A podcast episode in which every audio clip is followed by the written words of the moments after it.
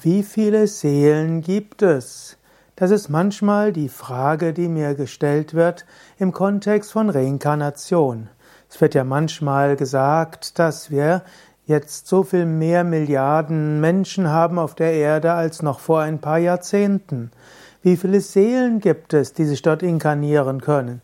Was, wenn irgendwann mal 15, 20 Milliarden Menschen auf dem Planeten sind? Woher kommen die ganzen Seelen?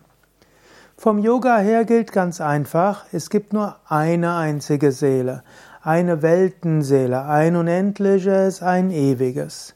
Und die verschiedenen individuellen Seelen sind nur Widerspiegelungen der einen kosmischen Seele. Eine Analogie wäre, wenn du fünf verschiedene Eimer mit Wasser hast und an einem sonnigen Tag sie raus ins Freie stellst, dann siehst du in diesen fünf Pötten Wassern fünf Sonnen. Aber die fünf individuellen Sonnen im Wasser sind eigentlich nur Widerspiegelung der, der gleichen Sonne, die am Himmel ist. Und so ähnlich, jede individuelle Seele, alle individuellen Seelen sind nur Widerspiegelung der einen kosmischen Seele.